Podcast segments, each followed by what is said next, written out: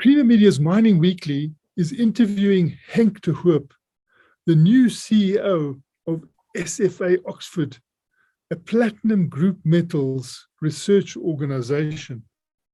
Henk, there's a lot of talk these days about the emergence of the hydrogen economy. As the new CEO of SFA Oxford, do you detect any acceleration in the momentum of the hydrogen economy, which was originally seen as being very long term? Yeah, thanks, Martin. Um, absolutely. I um, I think uh, we're starting to get more and more convinced its time has finally come, and we shouldn't underestimate the, the capital and the broadness of the capital that is now being committed to making it all happen finally.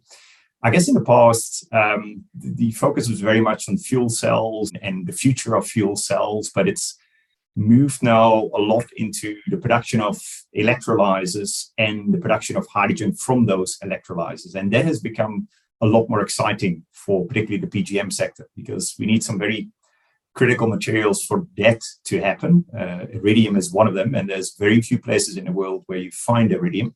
And South Africa, like with many other minerals, is blessed with very unique resources and will be a key source of iridium. So yes, we uh, we've seen lots of momentum behind the green hydrogen economy. And, and one can see that in the capital budgets have been committed, the subsidies committed by governments, companies themselves committing money to actually making this happen. So there have been a whole range of exciting announcements, and it's actually quite difficult to keep track of what is happening. And I guess there's been a bit of uh, called headline disruption because of what has happened um, in Russia and gas and fossil fuel access in Europe. But we think it's going to accelerate the, this movement even further. Is it important, in your view, that the world should be focused on what we call green hydrogen, the green hydrogen economy that makes use of renewables? Yes, but I think also we should be realistic of the size of the challenge. Um, green hydrogen ideally is obviously generated from either hydro, solar, of wind. And the world needs a lot more for many other purposes of green energy. And the hydrogen production from that green energy is one aspect of it. And I think the focus should be more initially on access to hydrogen in the first place, because that moves away the chicken and egg situation. We need hydrogen first before we can actually commit te- to technologies. And I think we started to get there. There's um, there's a lot of commitments being made to see what processes can be run on hydrogen, even in the short term, if it is coming from gray hydrogen, for example. And once we've proven that, that the next stage will be ramping up green hydrogen production to the scales required. I think the big challenge for green hydrogen in the short term is cost. Producing other colors of hydrogen is still a lot cheaper, but the technologies for those hydrogen consumption patterns to emerge are ramping up quite quickly. And I think the volumes of demand will ramp up quite quickly, and that will help, in turn, again, the green hydrogen economy to develop. And which countries are the furthest advanced, you know, when it comes to hydrogen and green hydrogen in particular? We see particularly obviously Western Europe having made big commitments, putting real capital in the ground, providing subsidies, um, putting lots of big windmills um, out in the, the, Atlantic to make it all happen. Um, I think the reality is, though, as well, that the scale of the challenge is still very large. And I think one of the few call it, uh, focus areas that has helped people to realize what the scale is is once you get cut off from gas or once you need uh, fossil fuels replacement you don't fill that gap that quickly with green hydrogen production it is a long long road it's an enormous amount of capital you need to commit but it's also very exciting i think um, south africa has some very strong benefits um, not only from sitting on a lot of the metals needed for making this happen but if you look at where you can produce green hydrogen the cheapest, South Africa has a real competitive position in a sense of the density or the intensity of the solar that we're having in parts of the country. We have space to actually put those um, solar panels up. We have space to put the windmills up. And we could actually become a very large hydrogen exporter. Plus, we've been involved in the form of Sasol in some of the key technologies that actually can make this happen as well. So I think um, we we have as South Africa a couple of unique benefits that could see us leading role in getting the first big green hydrogen projects going. And when it comes to genuineness and really mitigating against climate change, is green hydrogen the only non-fake route? Is this the only genuine route when it comes to genuinely mitigating against climate change?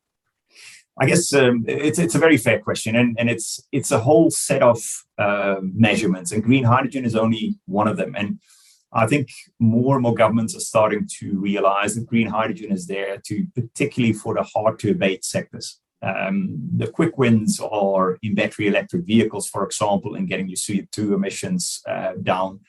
Obviously, a lot of people question it as well. If you fire your electric vehicle with coal fired power, your net benefit is very slim. In the case of um, green hydrogen, um, you need a solution for, for example, steel production. Um, steel production based on hydrogen fed technologies can eventually take a lot of carbon out of the system but it's one of the many uh, weapons we have that need to re- displace carbon over time, but it's not the only one. And what policy blueprints are there out there that look good and are available for a country like South Africa itself to copy? I think uh, it's important, Martin, that we don't forget the speed at which this is happening, the money that's being made available, the projects that are going to be accelerated. And if we bog ourselves down in designing a policy over the next five years, we will have missed the boat. This needs to run at a hell of a pace.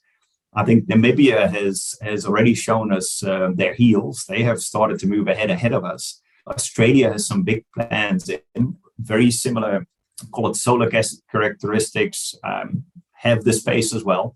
So we just need to make sure we get our act together and start moving fast that is where I think there is some skepticism out there. Will we be quick enough to make it all happen and get a slice of this, this cake? Because we shouldn't forget as well, the initial phase of green hydrogen will need a lot of subsidy or easy capital access.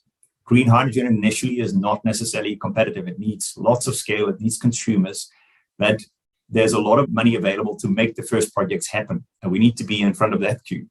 And to what extent will this actually drive ounces of platinum? What sort of projections are there to what extent you can expect green hydrogen to drive demand for platinum group metals? We see very much the it's at the back end of uh, this decade to, towards the 2030s, the volumes picking up, and the, the bigger volumes are in the next decade after that. Um, what is also very important is in getting electrolyzers going, PEM electrolyzers in particular, we need iridium. And um, that is where there is a, a developing market where we also need to look at what can we do to release some of the iridium that is currently used for other purposes to make sure it goes in making this uh, hydrogen economy happen. Um, it also is important to be seen as a reliable producer as South Africa of that iridium because we produce essentially 80% of the world's iridium. And um, we shouldn't underestimate the cost of those metals in a PEM electrolyzer. We, it's also very important to keep a reasonable price out there for PEM electrolyzers to stay competitive. Now, we have enough time for that. It is ramping up, but the exponential curve is right at the back end of 2030 and more moving into the 2040s which is good because I think also we should not underestimate that battery electric vehicles will in time put some damage into the current PGM demand curves. And uh, it's it's the right time for then hydrogen to really shine. And to get moderate volumes of iridium and ruthenium, you need large volumes of platinum to be mined.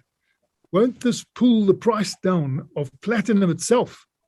There's a couple of angles to that uh, that question, Martin. Um, first of all, you would never start a mine for iridium or ruthenium. It is a minor byproduct of the overall suite of metals you produce, and it mainly comes from from UG2. Now, first of all, um, we have quite a, natural, call it um, declining forecast on the supply from South Africa. We have a lot of old mines, deep mines, towards the end of the decade will come to to an end. And as a result, we see no, not really a risk of overshooting the mark on the platinum supply. We have a history of the last 10 years having produced too much platinum as, as South Africa because the mines kept on producing in a very tough price environment. But that is being consumed over time. And in time, we will think, we're talking particularly the call the 2030 to 2040s, we'll see proper amount of platinum demand picking up. And platinum is coming out the strongest from call the long-term outlooks from the three metals because of this hydrogen demand eventually and this fuel cell demand eventually starting to require the volumes that the industry needs. So we're not too concerned that we will be producing too much platinum because we need the iridium. I think it goes nicely hand in hand.